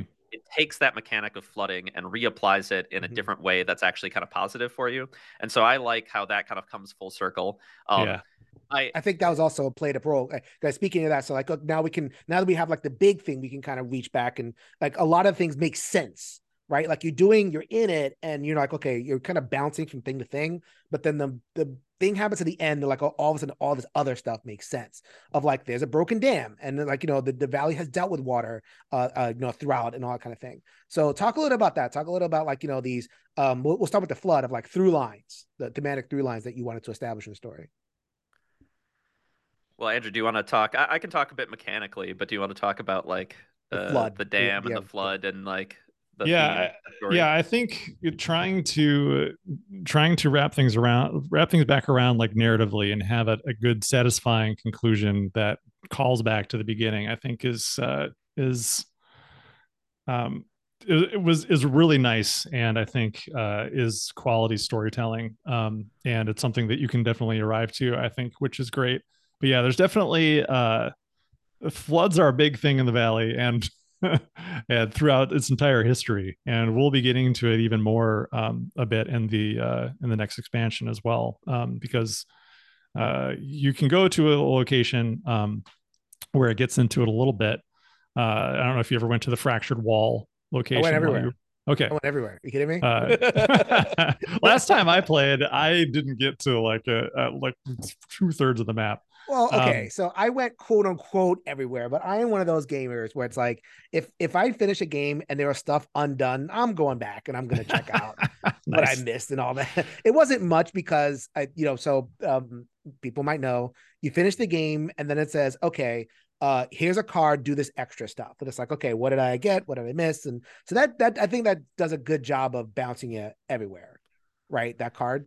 Yeah, yeah like, it's it's mm-hmm. not quite not a hundred percenting the game, but it's effectively our right. like here's like if you find all this stuff, we feel like you've gotten yeah satisfied your money's yeah. worth out of this. Yeah, yeah, absolutely. Yeah. Uh, so yeah, there's a location, the fractured wall, that you can go to, which uh, talks about the which is a um, which is an old dam that that broke perhaps thousands of years ago uh, and then uh, that people believe like washed away the Estian civilization that the, the people who lived there before you.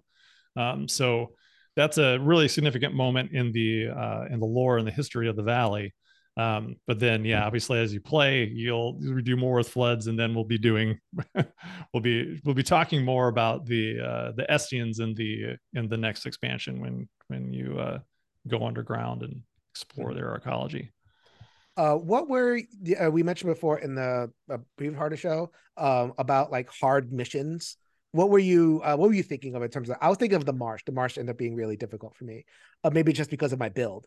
Uh, but uh, what what were you thinking in terms of like missions that was like, oh wow, that was a little savage. Oh yeah, the, the marsh is the marsh is brutal. In our advanced playcast, you can check out our advanced playcast where we play through the game. Uh, what we first we just ignore the main plot we we sprint down to the south first thing and try mm. to deliver and then we we immediately jump into the marsh with starting decks uh, and uh, but to your question i think the mission that people go what the heck is uh it's called into the nest and yes. you're like that's what I was diving into this nest of reclaimers and it's pretty brutal. it's really hard. Yeah, that's a hard mission. So it wasn't actually um once I got quiet, and I was mm. able to kind of unleash quiet on the lands, I, I felt pretty good. like I, I saw your your cast about like okay, even the most pacifist player needs kind of a weapon. And I'm like, I have these little dinky weapons all of a sudden. And all of a sudden, I, I get quiet and I'm like, I'm feeling really good. she, no predator shall get me. And yeah, that's she's, she's pretty, she's pretty powerful. All our companions are good, but yeah, she is. Uh, she's pretty good.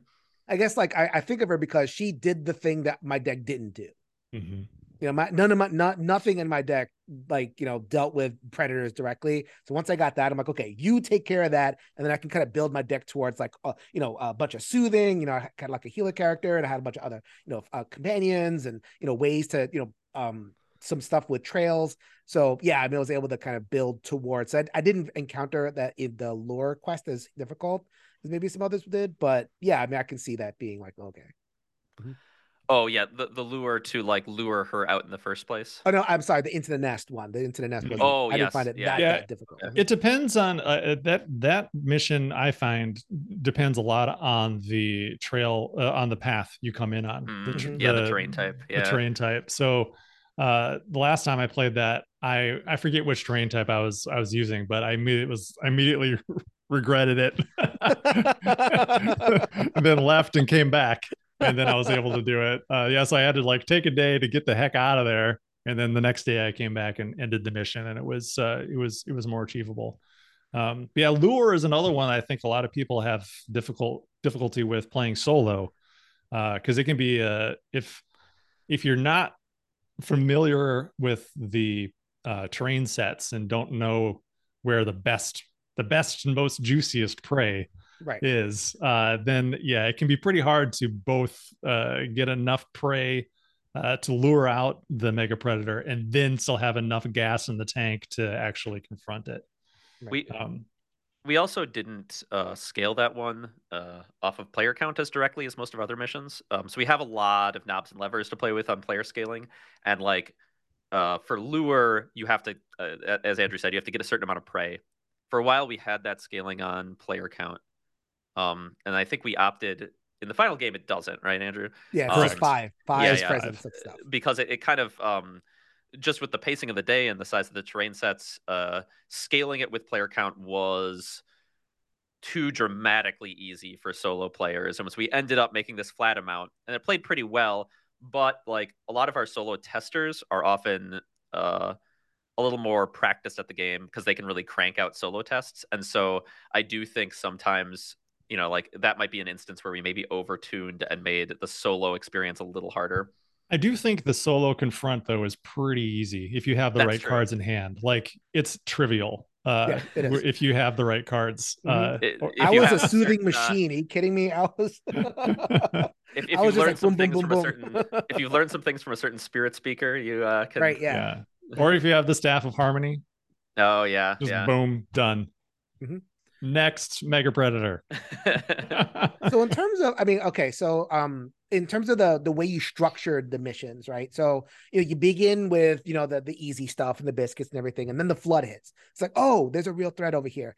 And then there's this kind of like unfolding of uh the mission. So like we're call, talking them a little bit out of order but you can imagine. So it's like um you know you meet one reclaimer right? Or like you see one. And then it's like you you you learn more about them and then you you know have to trace them a little bit. And so it's like it's just kind of like arcing, arcing, arcing. The more you complete those, you and the way it, it is is like, okay, you do a mission and then you have three days to do it. Then you do a mission, you have three days to do it. And along the way, you can do your side stuff.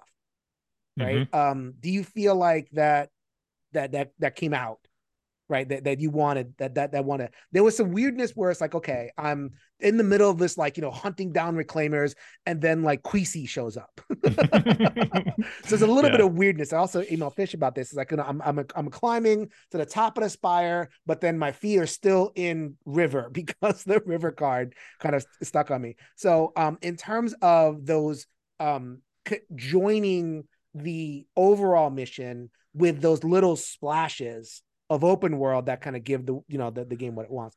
Um, do you feel like overall that all came together for you? I think it. I think it like.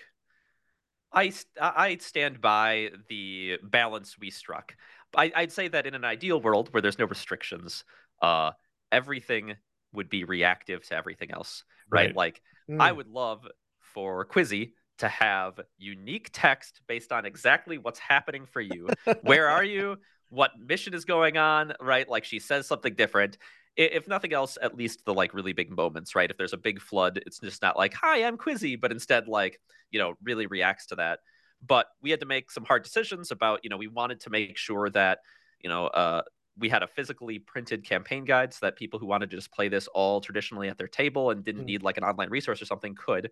And like we just have a limit on page count or words that Sam and Andrew can write or you know uh, and so because of that we made we had to make some decisions about places we didn't include reactivity and had and like you know so we we tried to find key moments but i think so i i stand by the balance we struck but I would tell you if you you know if if you're asking like in an ideal world, what would we have?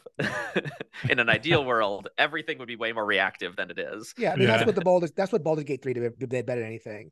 Uh, everything reacts to everything else, and, my, and there's a couple shortfalls, but like for the most part, like if my face changes as a character, now all of a sudden this chain of events happens that things open, things close, et cetera, et cetera. And, yeah. and it's a card game. It's not there's only be so much that you can do.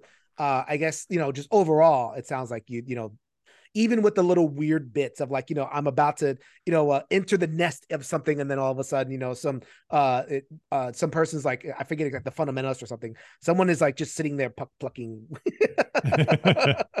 yeah, right. I, yeah, I think uh, Fischer hit the nail on the head. I mean, there was lots of things when I played through where I was just making notes of like, oh man, this is weird. I, I think I even made a note at one point. It was like, should we just turn everybody's dialogue off during the flood because there's just too much going on? And just say people, right. people just yes. say, hey, I'm too busy. It's can't you see it's raining?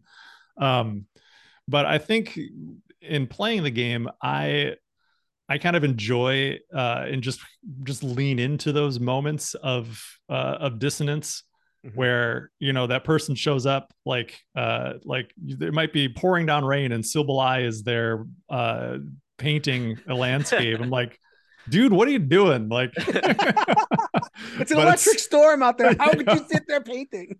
exactly. But I think it's kind of funny, and I, I I enjoy those moments, and I think it creates moments of fun and levity sure. that uh, for for the players at the table where they can kind of have fun time with that, kind of goof on it a bit if they want, tell their own little story about what's going on.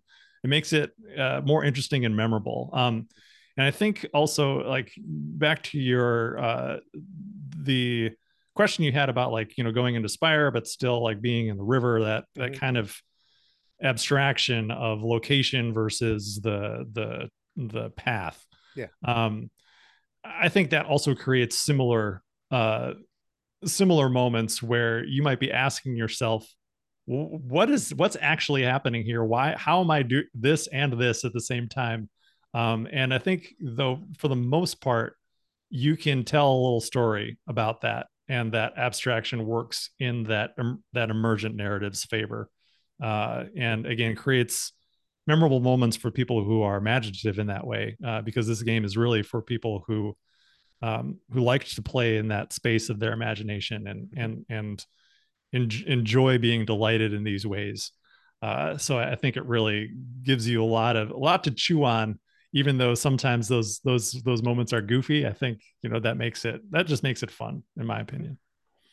Yeah that's that's a really good point about the emergent narrative is like uh emergent narrative thrives on these combinatorics where you have these things happening together that most other players never experience and then you kind of have to it's that role playing exercise of figuring out how it works.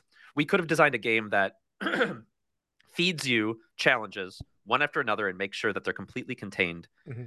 and hand authored right? But that'd be a very different game. Uh there's nothing wrong with that game. That would be a very different experience, but it'd be far less emergent. You'd be t- less telling your own story as much as just listening to the story that we have authored for you. Exactly. And so, uh, I think Andrew's point about emergent narrative is is th- there's going to be some weirdness, and almost that the tension of that weirdness creates spurs you on to tell your own stories of how that all makes sense together. Mm-hmm. Okay. Um, so that's how I mean those that's the stuff that I remember for the most part um, what are some story beats that you want people to really take away from the game? Like, you know, let's say you're, um, you know, you're people are kind of de- debriefing about the game, and you're kind of sitting back going, that That's uh, they enjoyed that or they they resonate with that. What are some story beats that you're like, okay, uh, the, you you wanted those to land, you wanted those to, because they become the foundation for future storytelling. So uh, I, will go one at a time. So uh, Navaro, then Fish. What do you, what what is what is like a, a story beat or two that was like okay, ooh yeah, they uh, really want that to land.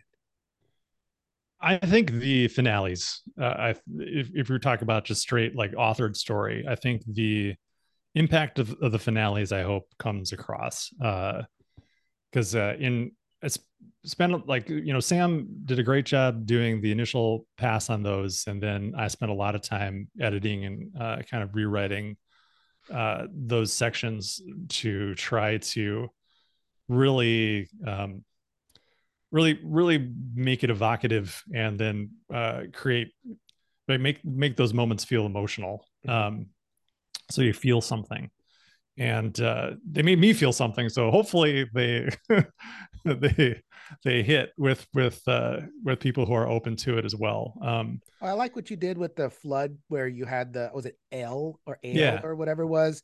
That like it wasn't just like a, a faucet that you just turn on. Like you know he had done some bad things with floods and you had to kind of convince him through his sister to do the, no this is good now and like i think just turning that little human knob i think that the game does a real good job and i think like um you set that up in the very beginning with the biscuits where it's like this game is human centered you got to get to know the humans and that's all gonna kind of pay off in the end yeah. so and I, so that was really really well done i enjoyed that a lot Awesome. Awesome. But I think though the I feel like the thing that I really want people to take away are the things that are unscripted. Mm-hmm. Like cuz those those are the me are the things that like are the fun things to share with your friends.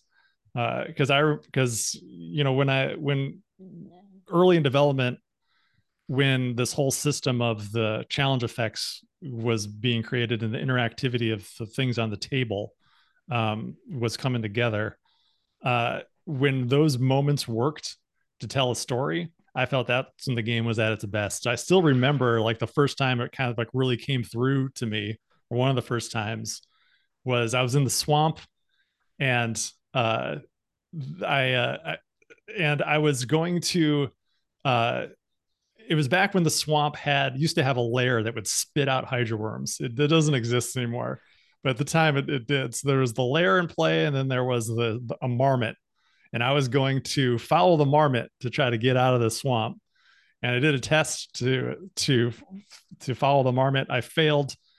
The layer spit out a hydra worm, and then the hydra worm ate the marmot. Mm. And I was like, God. I just I just saw that moment of like my ranger like spotting the marmot, like, oh sweet oh, a cute little guy, and like following along, and all of a sudden, the worm comes up out of the swamp and just swallows it whole. Mm. Uh, and I love that. I, I've never forgotten that. It created a picture. Uh, it painted a picture in my mind, and uh, it hasn't left. And I, I think those are the those are the times when the game's at its best.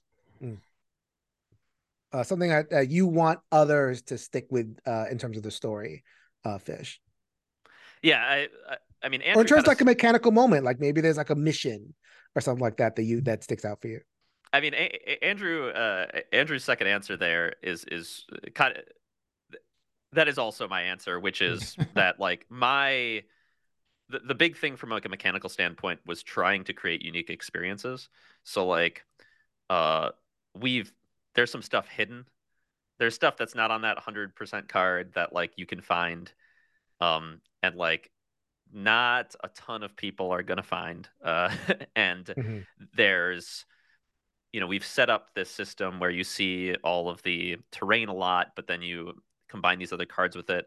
And we were trying to create some stability, but also combine things in such a way that, like, my hope is that everybody comes out of this with a story like Andrew's Marmot story or something else that, like, no one else has an exact story like it yeah. Um, I like love a game like Arkham, and you know you get some unique ways that a scenario builds up, but uh, often scenarios play out very similarly, right? Because they're very authored to be this like, um, very clear, concise experience. And uh, for us, creating those like unique moments that I've seen, and I think we've succeeded in, in, in many ways where I'll see people talking about their experience with Rangers, and it's like they're talking about their role playing game campaign, right? Mm-hmm. Like, let me tell you about my RPG. Uh, and so that's that's the stuff I want. I want you to kind of feel like you're playing an RPG GM'd by us, you know. uh, and so more so than and you know we we've worked all the we talked earlier about big themes and stuff in in the the plot in like the the IP and the story, but those are the moments, those little moments are what I care most about people walking away from the game mm-hmm. with. I think for me, I appreciated the human centeredness of this. I was a little bit wondering the when we did our original interview, um, you're very and we talked about like hiking and mountain climbing and like that's all in there. I didn't know if that was going to be the game of like, you know, I'm going mm-hmm. to ascend this mountain or I'm going to do this. And it's not really like it's it's there. It's it's it's kind of you know pinned in there the real thing that hung for me is like I remember Quisi. I remember um oh my god, there's so many characters. Uh the the barbarian that I had to take all over the freaking place. And of course yeah, she's in the of yeah. course she's at home in like the furthest place ever. Do her mission multiple times to find out where she where she's happy. Uh and and and I end up um because I figured out where she had to go, but I hadn't opened that mission. I haven't opened that mission tree yet because it's all the way in the bottom. And I'm like, okay, I really want to resolve this. I'm tired of this, but I'm not ready to go down there yet. can you wait? I'm, I'm, you can I'm go down there to the card. In our advanced playcast, we made it there on day one. So and you regretted every minute of that. So yeah, I, I clearly we did. I clearly did it right. and, and, like that stuff, that's the stuff I remember. You know, mm-hmm. um, and I think that's the stuff that sticks with me. And, and it's not necessarily like and I guess that's an interesting question. I guess, and that's one of the reasons why I opened with the reclaimers. Um, I wasn't were they they felt a little too faceless. You mm-hmm. know, I didn't I I kind of like you want to strike a balance, right? Like you don't want the evil genius behind the reclaimers. So just like show up and like, okay, I have reclaimers and they're gonna eat your ecologies. Um and but then then there's like the other side of it as like, you know, they just kind of like they felt a, a little bit like okay, almost like homework. Like we need a threat, and mm. it's like here, you know, here here's the thing that eats the things that I love, and not. That, I'm, I mean, I'm not saying like it was like bad or anything, but like uh, relative to like how the rest of the valley works, that's so human centered and so personality centered, it felt like a disjunction, kind of going from that, you know, dealing with ale, this, this, all kind of stuff, to like, okay, now I have to deal with this basically monotone threat right and so i don't know if i have i don't have a question out of that but just kind of like that's yeah. how i respond i can yeah i can see that i i think did you meet the verdesian yes yeah okay yeah i remember that and, and then the whole like um talk to the Verdesian thing mm-hmm. that that felt uh, how did the Verdes? i missed that how did the Verdesian kind of interact with because they had he had he wasn't a reclaimer, but he had like kind of information about the reclaimers and yeah. So effectively, like the Verdesian's the one who leads the reclaimers to the valley. Um, okay. So in some ways, like he's sort of a villain, sort of. Ish. Um, yeah, but you're right. There is no, there's no like must, mustache twirling villain um, or uh, face to put on it. Uh, and I think uh, as this, as the overarching story kind of unfolds, I think you'll um, I know we're in the spoiler section, but I don't want to spoil things that haven't come out yet. but I think uh, you know you'll you you might you might find a little bit more of what uh, of of that kind of human face um, to things that are going on. Um, but uh, I think for me, I I liked that the story was more about the again, like you're saying, it's very people focused, uh, more about the people of the valley's response to this thing as opposed to it being like this coordinated force that has a face to it that you, that is something that needs to be defeated. Because I think that's one of the debates they have at one point in the story is like should they even should we even do anything about this? Should right. something be done? Should we evacuate the spire and having that whole council debate and all that? And if it was this you know if it was all engineered by this mastermind then there, that question doesn't really exist uh, because you obviously yes you stop the bad guy. That's what you do. Um, so yeah i really wanted to try to make a story without an overt villain. Mm-hmm. and yeah the best way to do it that i felt was was trying to create this uh you know effectively like a like an evade like a force of nature that comes through so um you're the villain if anything is whoever whoever those jerks were who made the reclaimers in the ancient past mm-hmm. they're they're the villain that you can't actually uh, interact with them in any way mm-hmm. well like yeah one of the goals uh, of the ip is to not just be optimistic from an environmental standpoint but to be optimistic from like a human standpoint right um and you know like this is a world where everybody's working together. You don't have like meadow and spire going to war with each other right? These are people who want the best for each other and want to work together. And you know it's it's humanity has changed and evolved. They live with the world in a very different way than we live with the world today and they live with each other in a very different way than we do today. And so like a mustache twirling villain or even a you know like a villain with understandable motives but uh like a revenge thing. It's like i'm gonna questionable techniques back. yeah. Yeah still just isn't quite what we want to kind of put out into the world as far as like messages about the future of humanity right? This is an optimistic future for humanity. We're still dealing with a lot of bad decisions from the past and a lot of you know mm. problems from the past. And just because humanity is working together more doesn't mean that people don't disagree about ways to approach things. But like everybody's coming at things from a uh hopeful productive approach right? Two people might disagree on what that approach is but it's not like somebody's not in it for this like selfish reason and that's not quite the story we wanted to tell. Mm-hmm. Yeah uh, and i think oh i was going to say i think that that that is challenging i think that's one one of the one of the many challenging things about uh, creating the narrative for this setting and for the game is trying to get myself out of those well-worn mm-hmm. storytelling tropes. Uh you know i have a i went to school for creative writing. I've i've done a lot of like narrative work. Um I understand how to craft a a story and you know the shortcuts you can take to make it hit with people um and trying to not do those things as an exercise and try to still come up with a compelling story is challenging. Um and i think it's uh, uh and i it's i think it's interesting to hear from you that you know it that the reclaimers didn't quite hit um uh, it's super hard but ultimately um I, I feel like that's you know from my perspective i feel that's kind of uh, that's kind of fine. They're not really supposed to do that right? Because you can you there's an option in the game where you can just ignore them entirely. You can mm-hmm. ignore the entire story. So like trying to create a uh, you know a threat that you could even just kind of let happen and go do your own thing throughout the entire campaign start to finish uh, I think they uh, they achieve that goal from a from a gameplay and a storytelling perspective, where they're they're there, they're a threat, but you can deal with them or not. Um, it's really up to you. Mm-hmm. And I, I, guess like that's expectation. I felt I did feel obligated. Like, okay, yeah. here's a threat. yeah, yeah, yeah. I got it. Let me do this. All right. Yeah, and most people will feel that way. You know, I think there's a maybe on second playthroughs or like there's a one percent of player out there who who will uh, will get that notable event for not participating in the story at all.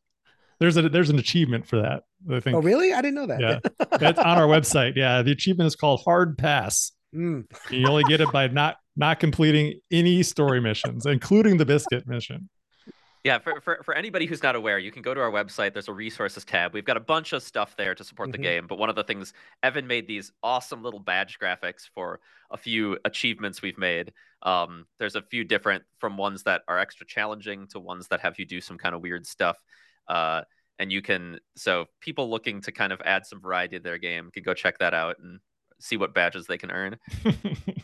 Outstanding. Thank you so much for delving into the the the spoiler stuff. And I mean, I assume I assume there's more to say, but I think that's uh we're good for now. I don't want to impress too much of your time. Um, so I'm looking at my gameplay all-in pledge, and I see that the legacy of the ancestors campaign expansion is a thing.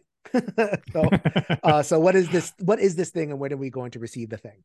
Yeah, so uh, I I was incredibly and stupidly optimistic. I did the classic the classic Kickstarter like uh, overestimation of what we can do um, at the beginning. So I foolishly thought that we could get the core game done and the expansion done at the same time.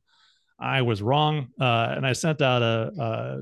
This is what I think one of the first Kickstarter updates I sent out. Just said, "Hey, yeah, uh, that's not going to happen." Yeah. um, so, uh, so um, uh, the Legacy of the Ancestors expansion is almost done now. Um, we are going to be doing a uh, reprint um, campaign on GameFound in January for the second printing of the core game. It'll also function as a uh, a late pledge mechanism for anyone who didn't um, uh, didn't get Legacy of the Ancestors the first time around. It hasn't been available since, even in our pre-orders and stuff, we haven't made it available. So it has not been available to order since the original Kickstarter. Um, so if you missed it the first time around, you'll have a chance to get it. And anyone who backed it already, uh, you'll be um, you'll be getting the you'll be getting that. That'll be coming in the mail uh, eventually. You don't have to pay anything more for shipping. If you ordered it, then we've uh, already collected um, a portion of uh, of that shipping. We're still subsidizing it pretty considerably, um, uh, but uh, you won't have to pay again. But if you back the GameFound campaign and get more stuff there, you'll get a credit on your shipping if you are returning backer hmm. uh, who already got Legacy of the Ancestors. So you'll, you'll effectively you'll be getting the money we charged you back, and then you'll have to pay shipping again on whatever else you get. But you'll be getting all that stuff at the same time. So there's more um, stuff besides Legacy of the Ancestors. Is there multiple expansions coming? Yes, yeah. There's a new uh, Ranger expansion called Stewards Stewards of the Valley, which uh, increases the starting pools for the existing specialties and backgrounds. It also adds a new specialty and a new background, the mm-hmm. uh, the tail spinner background and the spirit speaker specialty. So spirit speaker Nall is someone who you meet in the game, and you get to play as as her uh, as her uh, class, quote unquote. Use role playing terms. um, and then uh, we'll have some other we have another thing that we haven't announced yet that we'll be putting up on our GameFound page here uh, that is a uh, add-on for some more um, path card content.